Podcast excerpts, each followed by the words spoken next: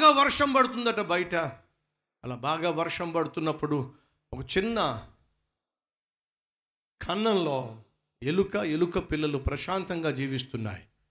వర్షం పడుతుంది కాబట్టి ఆ పాపం ఎలుక తన పిల్లలన్నింటిని కూడా ఆ కన్నంలో జాగ్రత్త పరుచుకుని లోపల జాగ్రత్తగా చూసుకుంటా ఉంది. ఈ లోపట ఒక ముళ్ళ పందికొక్కు దట్టంగా ఉంది.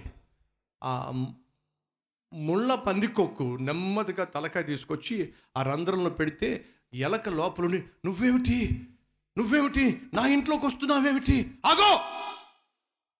అప్పుడు ఆ పందికొక్కు అంటుందట బయట బాగా వర్షం పడుతుంది. వర్షంలో తట్టుకోలేకపోతాను చలిగా ఉంది బాగా. తల దాచుకుంటాను అంతే పుట్టిన తలకాయ మాత్రం లోపల పెట్టి అంతేగా దయచేసి తల దాచుకోవడానికి కొంచెం సమయం నాకు ఇవ్వు బయట వర్షం పడుతుంది తట్టుకోలేకపోతున్నాను. ఎలా కనుక్కుందని పోంగ్లే ఎంతో కొంత మా జాతిదే కదా? అని చెప్పి పాపం ఈ ఎలక ఆ పందికొక తలకాయ లోపల రానిచ్చింది. కాసేపు అయిన తర్వాత ఆ తలకాయ మాత్రమే కాదు మెడ కూడా లోపలికి వచ్చింది. అదేంటి? ఇందాక తల అని చెప్పన్నావు ఇప్పుడు మెడ కూడా లోపల పెడుతున్నావు. తల మెడ రెండు అటాచ్ అయి ఉంటాయి కదా? కాబట్టి ఆ తల మాత్రమే పెట్టడం కుదరలా కాబట్టి మెడ కూడా లోపల పెట్టా. కాసేపు అయిన తర్వాత నడుం కూడా లోపలికి వచ్చింది. ఇదేమిటి నువ్వు లోపలికి వచ్చేస్తున్నావు? లోపల పిల్లలు ఉక్కిరి బిక్కిరి అయిపోతున్నారు మాకు గాలాటం లేదు. ఏమిటిది? అదేంటి ఎలక బావా? ఒక్క అరగంట సేపేగా బయట వర్షం పడితే వెళ్ళిపోతాగా? దయచేసి నేను అర్థం చేసుకున్నాను. లోపల కొంచెం సేపు ఉండి వెళ్ళిపోతాను. ఈ మాత్రం అంత అంత ఇబ్బంది పడిపోతాను. నీకు కనీసం కన్నమన్నా ఉందో నాకు లేదు బయట. నన్ను కాసేపు ఉండని. బ్రతిమలో సరే సరే సరే. కాసేపు అయ్యేసరికి అది మొత్తం లోపలికి వచ్చేసింది. లోపలికి జ్వరబడేసరికి ఊపిరాటల్లా పిల్లల ఉక్కిరి అయిపోతుంటే ఇంకా ఎలక అంటుంది కుదరదు! ఇక లోపలికి రావడానికి కుదరదు! వెళ్ళు బయటికి!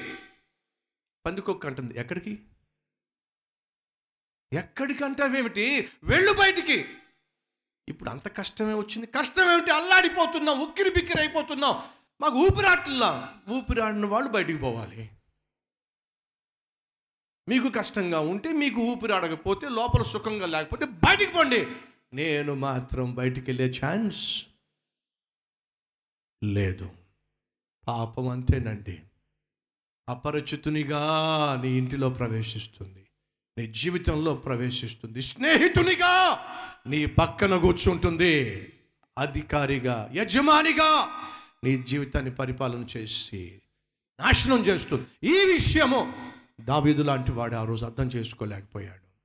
అయ్యా నీతిగా జీవించటానికే యథార్థంగా జీవించడానికే నువ్వు మమ్మల్ని పిలిచావు తప్ప నీతి మాలిన జీవితం జీవించడానికి కానే కాదయ్యా.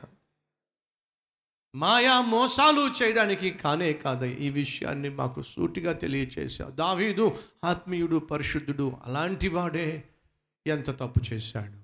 అయ్యా అయ్యా నేనే పాటి దాన్ని నేనే పాటి వాడిని నా జీవితంలో ఇలాంటి ఇలాంటి సంఘటనలు చోటు చేసుకోవడానికి వీల్లేదయ్యా.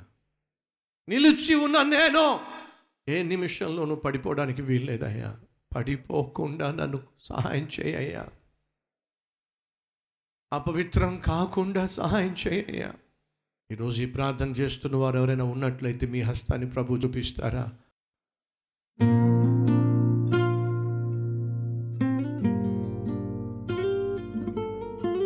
మహాపరిశుద్ధుడు అయిన ప్రేమ కలిగిన తండ్రి దావీదు తన జీవితంలో ఎన్నిసార్లు అనుకొని ఉంటాడో అయ్యో ఆ రాత్రి నేను ఆ పాపం చేయకుండా ఉంటే ఎంత బాగుండేది.